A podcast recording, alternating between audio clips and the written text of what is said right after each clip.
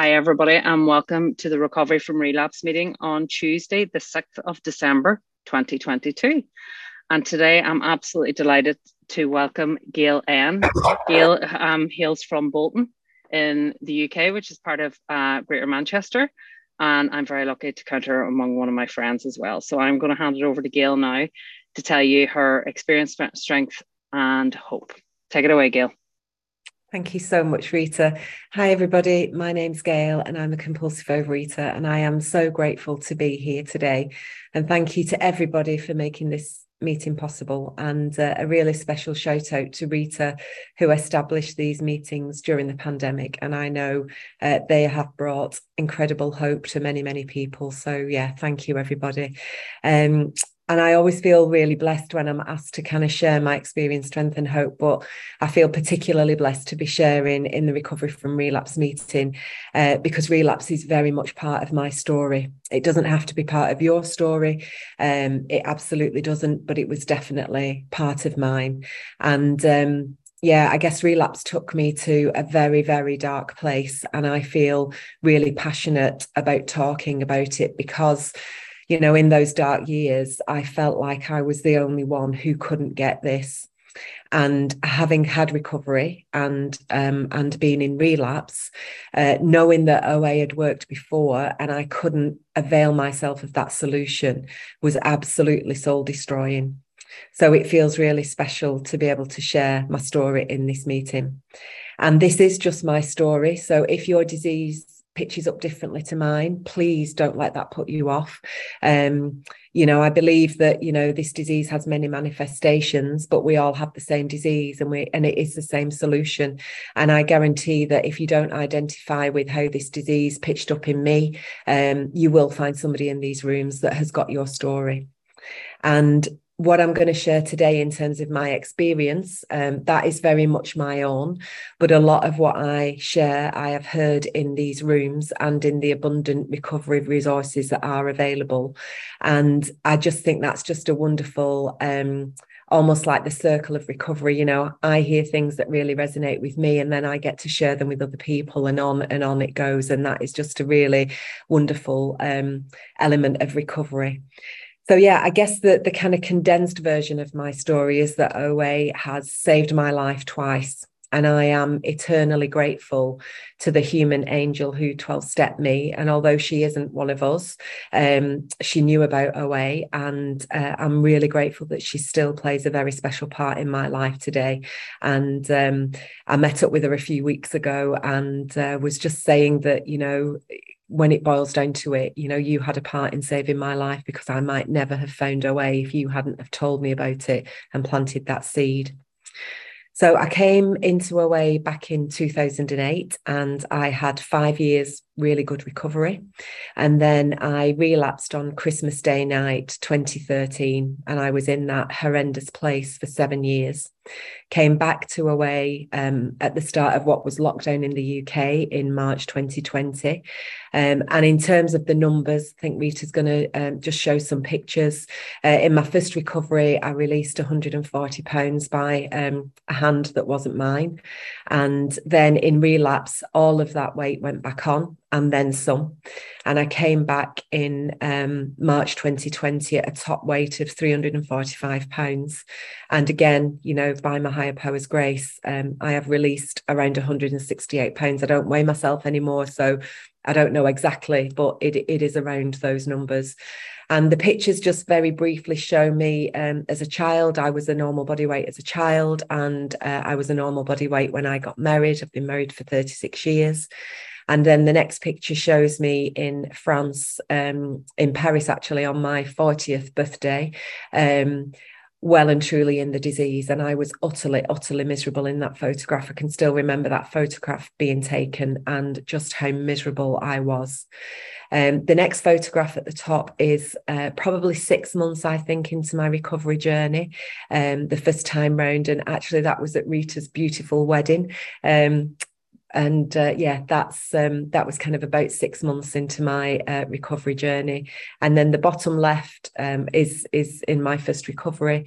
The middle two pictures, um, I think, show the pain of of relapse, and then the final picture on the right um, is what I look like um, just for today. And I truly believe that that is just for today. So thank you, uh, Rita and I guess you know there is no um, there is no outward reason why um, I should be a compulsive overeater. I had a very stable and happy childhood, but I was a very very fearful child, and a lot of my childhood memories are fear based memories. But you know, we're reminded in our invitation to you that we have learnt that the reasons for the illness are unimportant, and what deserves the attention of the still suffering compulsive overeater is this there is a proven workable method by which we can arrest our illness. And you know i could i could spend hours thinking about why have i got this disease? Why am i like this? But i've learned that that doesn't matter. What matters is there is a solution and i can avail myself of that solution and I'm just going to share my story today um, through talking about the steps as they make sense to me. And again, if you're working with a sponsor and you hear something different about these steps and it's working for you, then, um, you know, please don't take on board what I'm going to say uh, because there are many, many ways of working these steps and there are many, many ways of finding paths to recovery. Um, so please, if you're doing something that works, then, you know, this, this, uh, this, this may not be useful. But I guess in relation to step one, you know, how do I know that I'm powerless over food? Um, and I had a, a 20 plus year battle with food before I came into these rooms. And I had tried so many things to control my eating and my weight. And you'll all have your own experiences. Um, I think, to my knowledge, the only thing I didn't try was surgery. And I know that if I hadn't have found OA, that would have been added to my list because I was utterly, utterly desperate. And, you know, my eating knew no bounds. Um, and it got progressively worse. Over the years it got progressively worse. And i know that i have the capacity and the ability to eat myself to death. And my top weight of 24 and a half stone when i came back in march 2020 i know that the disease hadn't finished with me then because i i there is absolutely no way I can stop eating if I am not in recovery. And, you know, I was either eating or I was being tortured by food thoughts. I had this kind of constant noise in my head. And what was really, really scary was that none of the consequences were powerful enough to stop. So, you know, finding it really difficult to walk upstairs, um, the simplest things like turning over in bed being excruciatingly painful. Um, all of that, the constant heartburn I had, I had kind of antacids in every drawer, every bag I had. Um, all of that was not enough to stop me from compulsively overeating. And it just was getting worse and worse and worse. And you know i'm not going to i'm not going to go into some of the things that i did because as i say you'll all have your own horror stories. You know what i'm talking about. Um, but just as an example, you know, I would regularly on my way home from work, um, I worked ridiculously long hours, and you know, my hubby would have cooked uh, our evening meal, and I would regularly on my way home from work um, go to the local retail park, go to one of the drive drive-throughs, order two um, big meals, um, obviously with two drinks, so that the server would think that they weren't both for me. And I would tip the drinks out on the floor when I'd got through the drive-through, and I would eat what I had bought, and then I would drive um, across the retail park to the other drive-through and repeat exactly the same behaviour. And that is just one small example of the insanity of of what this disease um, of what this disease did to me.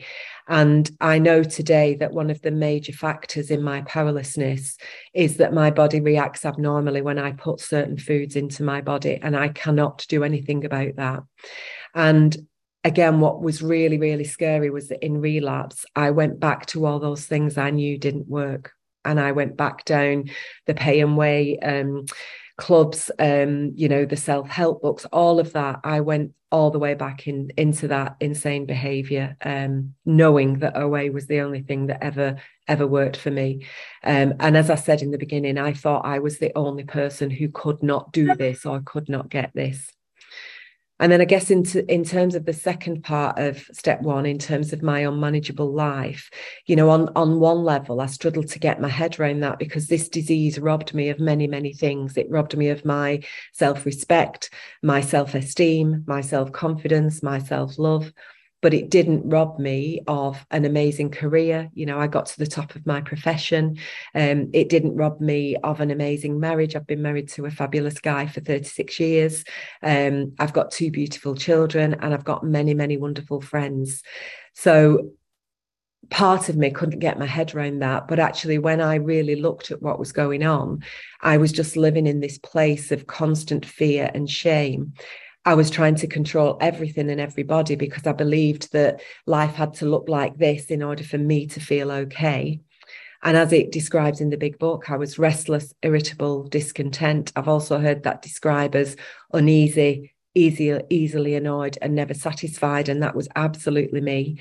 And life was all about me and having my needs met. So actually, my life was unmanageable and I would use anything to change how I was feeling. And, you know, it wasn't always changing bad feelings, difficult feelings. Of course, I, I did that.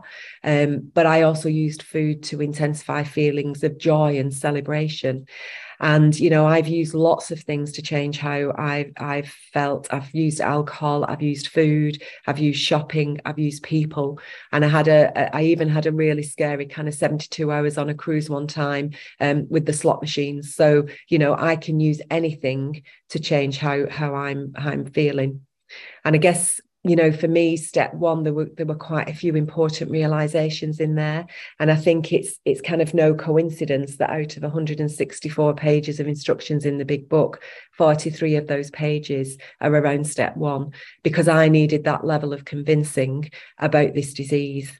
And what I know through my experience and through working these, these steps and, and working with fellows is that my life is not unmanageable because I compulsively overeat. And for many, many years, I thought that was the case. I know today that I am a compulsive overeater because my life is unmanageable and I need to compulsively overeat to feel okay and change how I feel. And that was a really important realization. And then the other thing that I learn is that there are four things that make me different from my friends and other people. And I have friends who sometimes occasionally get an effect from food, but they don't have these four things. And the first thing is that I have a physical allergy, that when I eat certain foods, I cannot stop eating them. And if I don't eat those foods, then I'm not triggered so, as an example, I have an allergy to um, a particular type of fruit. So, I never eat it because of the that I get really, really unpleasant side effects if I even touch this particular type of fruit. But the difference is the second thing I have is I have a mental obsession that tells me that I must eat those foods that I'm physically allergic to. But when it comes to that piece of fruit, I don't have a mental obsession that tells me to buy it or to eat it. And that is what's different about me and my alcoholic foods. I have a mental obsession that tells me that I must eat those foods. And it's a very seductive, compelling voice. And it's linked to the fact that I can't tell the truth from the false. So I believe that voice when it says, you just need to have one, just have one of those and you'll be fine. That will satisfy you. Or it says things like, you know, just have this one binge and then you'll never need to binge again. You'll get it out of your system and you'll be absolutely fine. You can start again on Monday. And of course, none of those things are true. And then the fourth thing that makes me different that I've learned is that I have this mental blank spot. So I can only see what food is going to do for me. I can't see what food is doing to me, i.e., leading me to a slow and painful death. So that bit of my brain that's wired that keeps me safe from walking out in front of a moving car absolutely does not work when it comes to food. And you know, there's a number of descriptions in the big book about about this disease, and and some of the words that are used are kind of permanent, progressive, fatal, cunning, powerful, baffling. And that is my absolute experience. Because at the start of my relapse journey, I ate sugar in a in what was kind of billed as a healthy breakfast option. And I was on holiday in New York at the time. And um, I did that three mornings. And yet I came back to the UK, got on my food plan, and I didn't end up back in the food for another six months. And I'll talk a little bit about that later. But that is the cunning, baffling, powerful nature of this disease. That I did that. I ate, I ate something that I was allergic to, but it didn't manifest itself as a full-blown binge for another six months. And that is why this disease is so difficult because it's unpredictable. Um, and I guess the other thing that I've learned is the importance of setting aside everything that I think I know. And I heard um, I heard a speaker say that what I think I know is the biggest noose around my neck. And for me, the set aside prayer is really, really important. And on page 58, it, it really speaks to me when it says that, you know, some of us tried to hold on to our old ideas and the result was nil until we let go absolutely. And I have to constantly remind myself of that, that I know nothing. I have no idea how my life should be when I'm left to my own devices, I can't even nourish my body properly with food. And I guess what I've realized is that that's really contrary to, to normal life because in normal life, one plus one equals two. But in recovery, one plus one equals five. And in normal life, I'm expected to know how to live my life. I'm expected to know how to work my washing machine, how to, um, you know, cook a meal, how to do my job.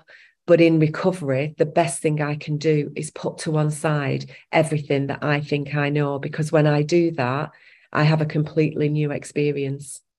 And I also learned that I was powerless, but I'm not helpless. So I can take action. You know, that the, my higher power is not going to go to the shop and do my food shopping. My higher power is not going to cook my meals. I have to do those things. I have to take action.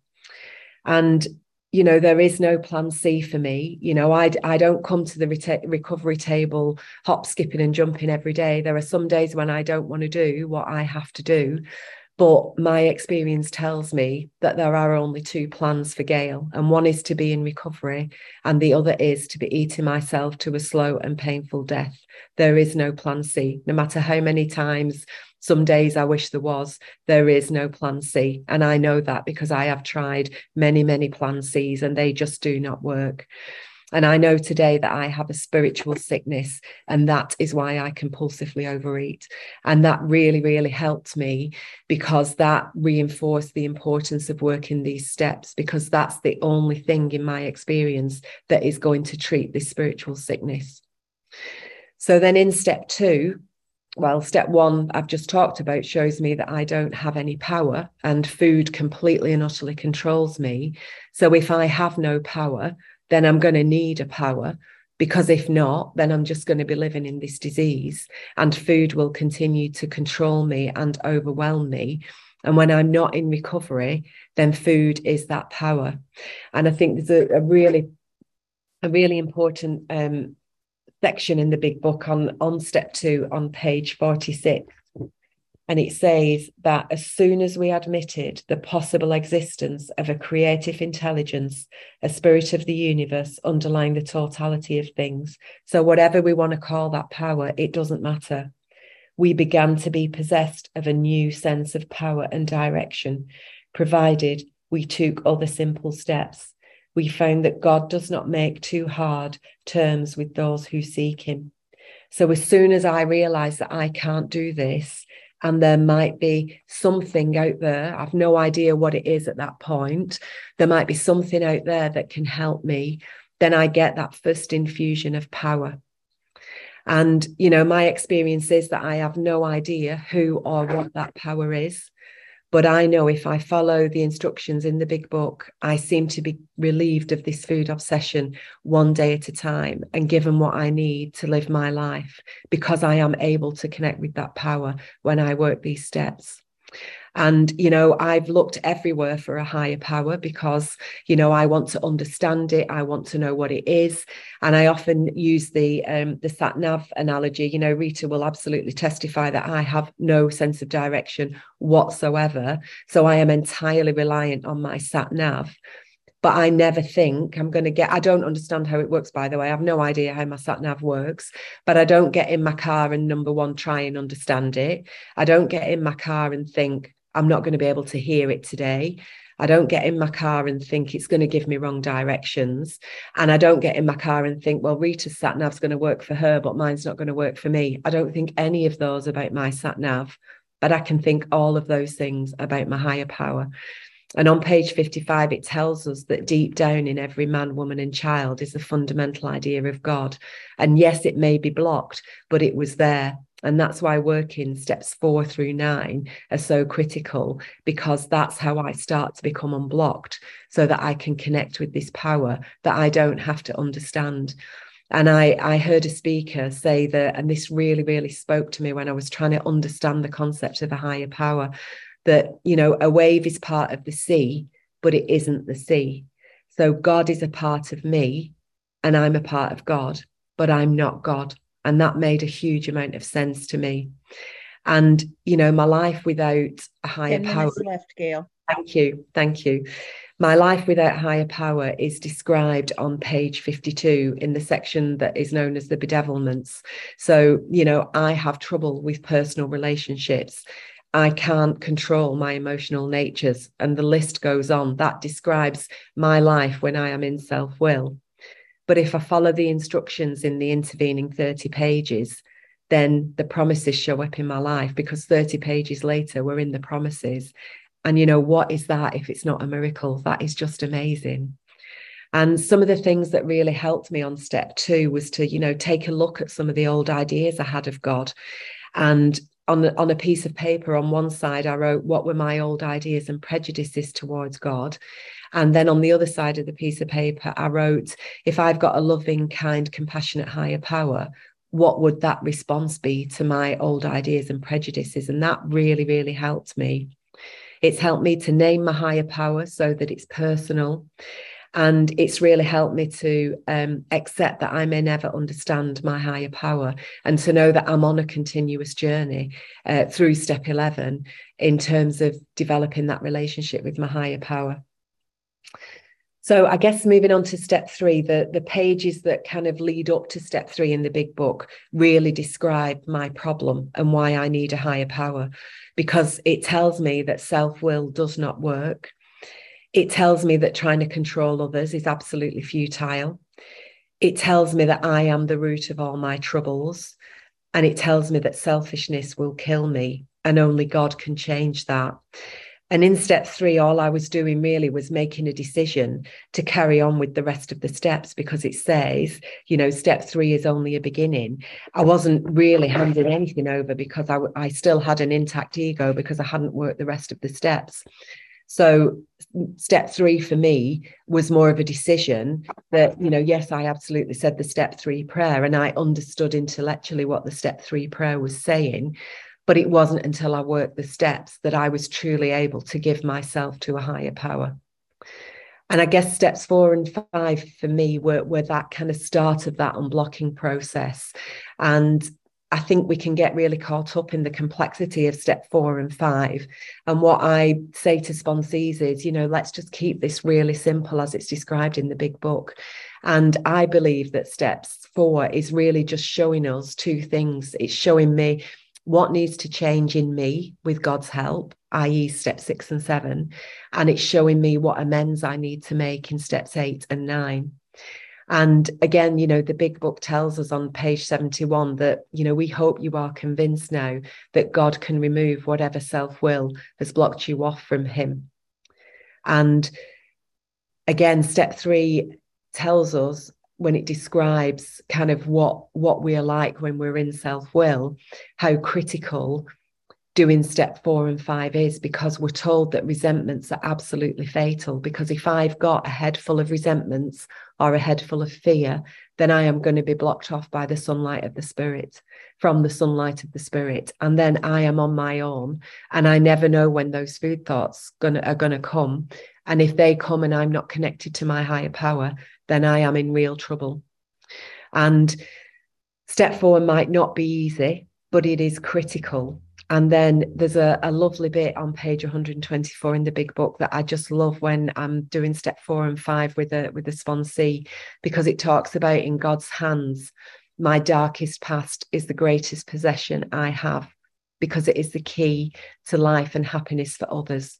So I can lose that shame because my step four is really going to help somebody else. Um, I start to be honest and I start to know that I can trust another individual. And I see that I'm an imperfect human being. And also, as part of this process, I start to look at my ideals. Uh, so, you know, what is my ideal as a daughter? What is my ideal as a mom, as a wife? And I can ask God to help me to grow towards those ideals. And then in step six and seven, you know, just as I couldn't put the food down without God's help, I cannot change without God's help. Um, and you know when when i'm connected to my higher power around six and seven it it kind of softens my heart and i start to see life and people through god's eyes um, and although there is only God can change me, I can take some action, just like I can take some action around my abstinence. Um, I can pray about my character defects, I can identify them, um, and I can practice pausing. You know, when that thought comes in my head that I think my husband would benefit from me telling him how to fold the towels properly, I don't have to do that. I can pause and think, do I need to say that? Do I need to say it now? And do I need to say it? Is it me that needs to say it? And usually the answer to all three questions is no, it doesn't matter. It's just me wanting life my way. And I'm an absolute work in progress on that one because I still sometimes can't keep my mouth shut and then I have to make an amend. So, talking of amends, moving on to step eight and nine, you know, very much about setting right my side of the street. And there's some really great guidance in the pages in the big book about making amends. Um, and asking God to guide me was really important. Working with my sponsor around my amends was really critical because I can't be objective about those things. I need help. Um, I say a daily prayer to ask God to show me if I've any more amends to make because I am I am I've been taken through the 12 steps.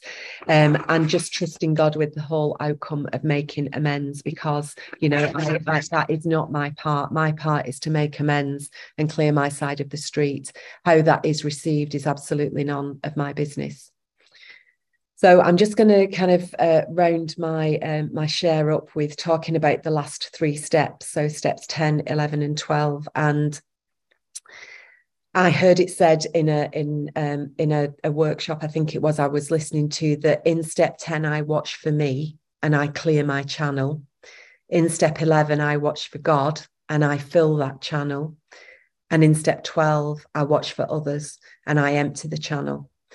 And I also heard it described as these steps 10 and 11 being pipelined to the power, and they are the growth steps. And, you know, even though food has been in its place for, I don't know, what is it, two and a half years, I can still at times be spiritually sick. And there is usually at some point in any given day where I am spiritually sick and have some thoughts that aren't helpful.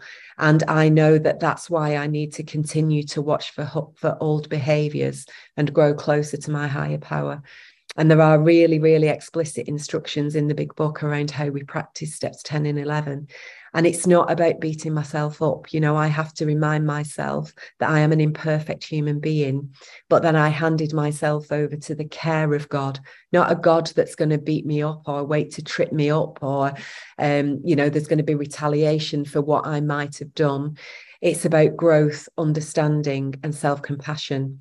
And I certainly do not practice steps 10 and 11 perfectly. You know, some mornings, all I can do is wake up and just say, please, God, just give me the gift of abstinence today um, and let me help others. And sometimes that's all I can do. Um, and just on page 517, um, this really Thank you. Uh, this really spoke to me um, because I, I, go to a meeting where we read the stories at the back of the big book, which I absolutely love. And it said, I didn't want to drink that day, so I didn't want to compulsively overeat that day, but I took no action to ensure against it. You see, I believe that we get more than one moment of grace from God, but it is up to us to seize the moment by taking action. So I have to take action every day to ensure against relapse. And step 12, um, you know, is just for me one of the biggest miracles of the program. I do not know what happens when I am working with other people, but it is just absolutely miraculous. Um, and it just really helps me to be connected um, to my higher power.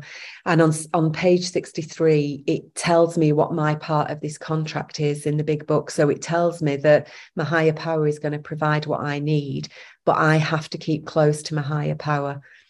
And the way I do that once I've worked through the steps is through 10 and 11, because that's what keeps me unblocked and enables me to be close to my higher power. But I also have to perform my higher power's work well. And I absolutely believe that is carrying the message and trying to practice these principles in all my affairs. And there are many, many warnings in the big book about not making the last three steps central to our lives. And I didn't heed those warnings in my first recovery. And, you know, I ended up in, in relapse. I thought the wonderful life that OA had given me was a Gail job and not a God job. And unfortunately, I can only see relapse in the rearview mirror. It's like being on the edge of a cliff in fog and not knowing that I'm about to fall right. off. Thank you. I'll just wrap up because my experience was that relapse happened in reverse. So in recovery, I put the food down, I become emotionally stable, and I connect to God. And in relapse, I disconnected from God. I became emotionally unstable and then I was in the food, but I could not see any of that was happening. And that is why I need to be really strongly connected to a sponsor, fellows, and work this program because my life absolutely depends upon it. And um, I usually just finish um, any share that I do with this one um, sentence out of one of the stories at the back of, back of the big book because I absolutely love the simplicity of this. And it's on page 199. And it says that I won't have to drink, so I won't have to compulsively overeat if I remember one simple thing to keep my hand in the hand of God. And with that, I'll pass. Thank you. Oh, Gail, thank you so much. What a what a brilliant message of depth and weight. And I'm just going to read two things. One is from the AA 12 and 12. When it talks about alcoholism, it says, or compulsive overeating, no other kind of bankruptcy is like this one. Alcohol, alcohol or compulsive overeating now become the rapacious creditor. It bleeds us of all self sufficiency and all will to resist its demands. Once this stark fact is accepted, our bankruptcy is going human concerns is complete. And I was going to read a quote out of the big book as well at the back of the stories, which I too love. And it talks about it's a guy who's been in prison actually, and he says he's remained very active in the awesome program of Alcoholics Anonymous. AA accomplished so many things in my life today. It has given me sanity and an all round sense of balance. Now willing to listen and take suggestions, I have found that the process of discovering who I really am begins with knowing who I really do want to be. And although the disease of alcoholism inside of me is like gravity, just waiting to pull me down, AA and the 12 steps are like the power that causes an airplane to become airborne. It only works when the pilot is doing the right thing to make it work. So I have worked the program, I have grown emotionally and, and intellectually. I not only have peace with God, I have the peace of God through an active God consciousness. I have not only recovered from alcoholism, I have become whole in person, body, spirit, and soul.